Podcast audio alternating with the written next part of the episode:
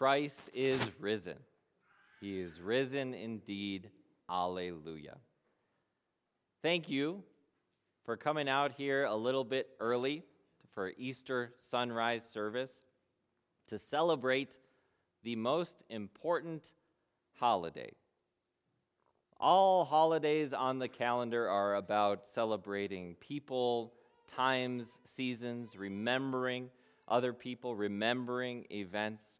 But today we celebrate the most important person, the most important event Jesus Christ risen from the dead. The fulfillment of the hopeful expectation of the human race ever since the Garden of Eden, when God promised that a Savior would come to crush the serpent's head. Well, He did it. It's done. Happy Easter. How would you describe, though, if you had to pick like one word, the state of your life, the way we should live in this Easter joy, in this Easter truth? What one adjective would you pick to describe your life now? Joyful, victorious, secure, confident, unshakable, maybe? And as you search for that word, what imagery comes to your mind? Maybe the image of a battle, the, a battlefield. Because Jesus is risen, we have won the war. Or maybe a dry, dry desert, and you're about to die of thirst, but because Jesus is risen, it's like finding water and drinking your fill and saving your life. Or maybe it's like a wedding banquet, a happy time, a joyful celebration where everything seems to be okay in the world. Those are all biblical pictures of the way God saves, of the way God has saved us through Easter. So you can keep thinking any one of those things, keep using any one of those adjectives that we suggested, but with Paul's advice this morning, we're going to suggest two more. Two more words to consider to shape your life around. Because of Easter, your life, you are dead. You are hidden. And may this day forward you always see yourself as dead and hidden. I got to admit, probably not the first two words I would have picked to describe my Easter joy. Death, that's not a good thing. Death is separation, death is removal. The loved ones that you have lost are removed from your life. You're mourning them. You're weeping because you uh, uh, no longer have them. They are taken from you. Death is a terrible, terrible thing. And whenever we see death and whenever we see its effects, we are always reminded of our sin. Because where death is, sin is there also. Because of Adam and Eve's failure in the garden, sin and death are in cahoots against us, are our chief oppressors in life. Every one of your problems, no matter what it is, can be traced back to the problem of your sin or the problem of the death that we deserve. And to be hidden, that's not really a good thing either, is it? When do you hide? You hide when something's wrong, aside from hide and seek. You hide when someone's looking for you you don't want to find, who, whom you don't want to find you. You hide something about yourself that you don't want other people to know about. You hide the gold in your pan because the other panhandlers might see it and kill you and take it. Hiding is not a good thing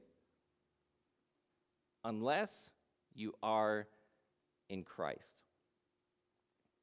In Christ, you have died Remember, on Good Friday, when Jesus died on the cross, that wasn't just his death, that was your death. That was the death you deserve. Jesus has served the punishment for your sins already. You have already died. So, what power over you does sin and death have now when you know that you're saved? When you know that you will not suffer the sins, the, the death that your sins deserve. The threat of punishment is removed. Where, O death, is your sting? Where, grave, your victory? You know that in Christ, because he is risen, he's risen indeed, that death is just the crossing through a door into much, much greater things. Because Jesus has forgiven your sins and promised you eternal life for free. So you are dead to death. You are removed from death's power, you are separated from death's threat, and you are dead to sin. At your baptism, you died. You died to sin because you were, were removed from sin's guilt. You were removed from sin's effects. It's as if you were dead as far as sin is concerned because you are dead in Christ and you are hidden in Christ. Hiding is not the most courageous, valiant battle tactic in the world, but if you're being chased up and down the halls of your school by two bullies, you might hide because you can't take them on your own. You might hide in a locker or behind a, an open door. But let's say you're being chased up and down the halls of your school by those two bullies and you hide behind Martin Licis, who is a 355 pound, six foot three strongman competitor. What are those two bullies going to do? They're going to try to fight Martin? No way. So when sin and death are chasing you around, trying to bully you, trying to make you afraid, trying to give you anxiety, trying to make you feel guilty, hide behind Jesus who is way stronger than they are, who is way more powerful, and sin and death and the devil himself, when they come up to Jesus, they have no choice but to retreat. What are they going to tr- do? Try to take on Jesus? They can't. You are hidden in Christ. Your life, yourself, your salvation, your identity is wrapped up in Christ. You're safe. Every other holiday kind of comes and goes, doesn't it? I have some friends who get really, really excited about Christmas. And every Christmas comes around, and then as soon as it's done, what do they do? They start the countdown and say, okay, so it's 364 days until the next Christmas. Halloween, you pound that candy, you get a tummy ache, the next day comes, and it's kind of life as usual, isn't it? Some people are in such a rush that they forget about Valentine's Day before it even comes, right? But Easter. Easter is the celebration of facts, of events, of Jesus, and this has monumental impact on the rest of your life. Easter changes your tomorrow and the next day and the next day, all the way until your death and beyond. Easter has impact on your eternity because Jesus has changed your eternal destination. You're going to heaven. So, how does that change how we live right now? That's Paul's advice. He says, Since then you have been raised with Christ, set your hearts on things above, where Christ is, seated at the right hand of God.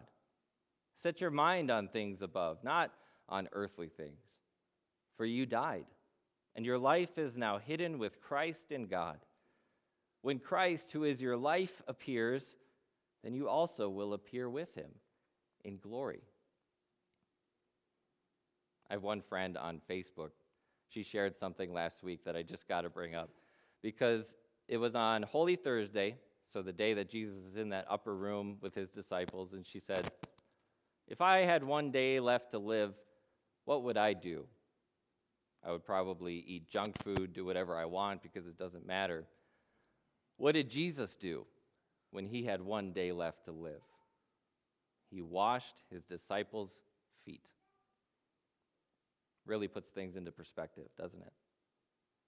Jesus, up to his very last moment on earth, spent it serving. But you know, death did not stop Jesus from serving, did it? It did not cut Jesus' ser- service short. Jesus, even in his death, was serving you because he died your death. He died in your place. And Jesus' resurrection, when that rock rolled away from the mouth of the tomb and Jesus stepped out, he wasn't just relieved for himself, I'm so thankful to be alive again. That was in service to you, to guarantee what he said. Because he lives, you also will live. Because he has risen, you also will rise. This is your promise, your guarantee. So, how do we live now? We don't worry. We don't fret too much. We don't hold out for that one person that's in your mind whose opinion of you matters so much. Because Jesus' opinions of you matter more than theirs. And he has already forgiven you and welcomed you into God's family. It means that if you're praying and begging God, like Paul did, that, you, that he remove a thorn of your flesh, whatever it is physical, emotional, spiritual that even if God chooses not to, you know that doesn't mean he doesn't love you. You know that you're still going to be with Jesus. That when Jesus comes back, when he appears, you also will appear with him in glory. And everything wrong with this world, all of the effects of sin and death, will be totally gone. You know that day is coming. So we don't worry too much. We don't worry about if our words and actions for God go unnoticed. Because Jesus has done a lot more than just notice you. He has wrapped your whole life and your whole self in Him. He loves you, He's with you always. And we don't worry too much if the, the efforts we make to talk to our neighbor, to help our neighbor, and tell them about Jesus might fall on deaf ears. Because when you realize that the message of Jesus Christ can change someone's eternity, that you, by speaking to someone about Jesus or by sharing Jesus with someone in the way that you talk or act or live, that that can have implications on someone's eternity, well, then I think don't have to worry too much about wasting your breath, do you? No, because Easter because of the events of Easter, because of what we celebrate today, that we are dead in Christ, that we are hidden in Christ. That means that we, through Christ, are untouchable. You are death proof.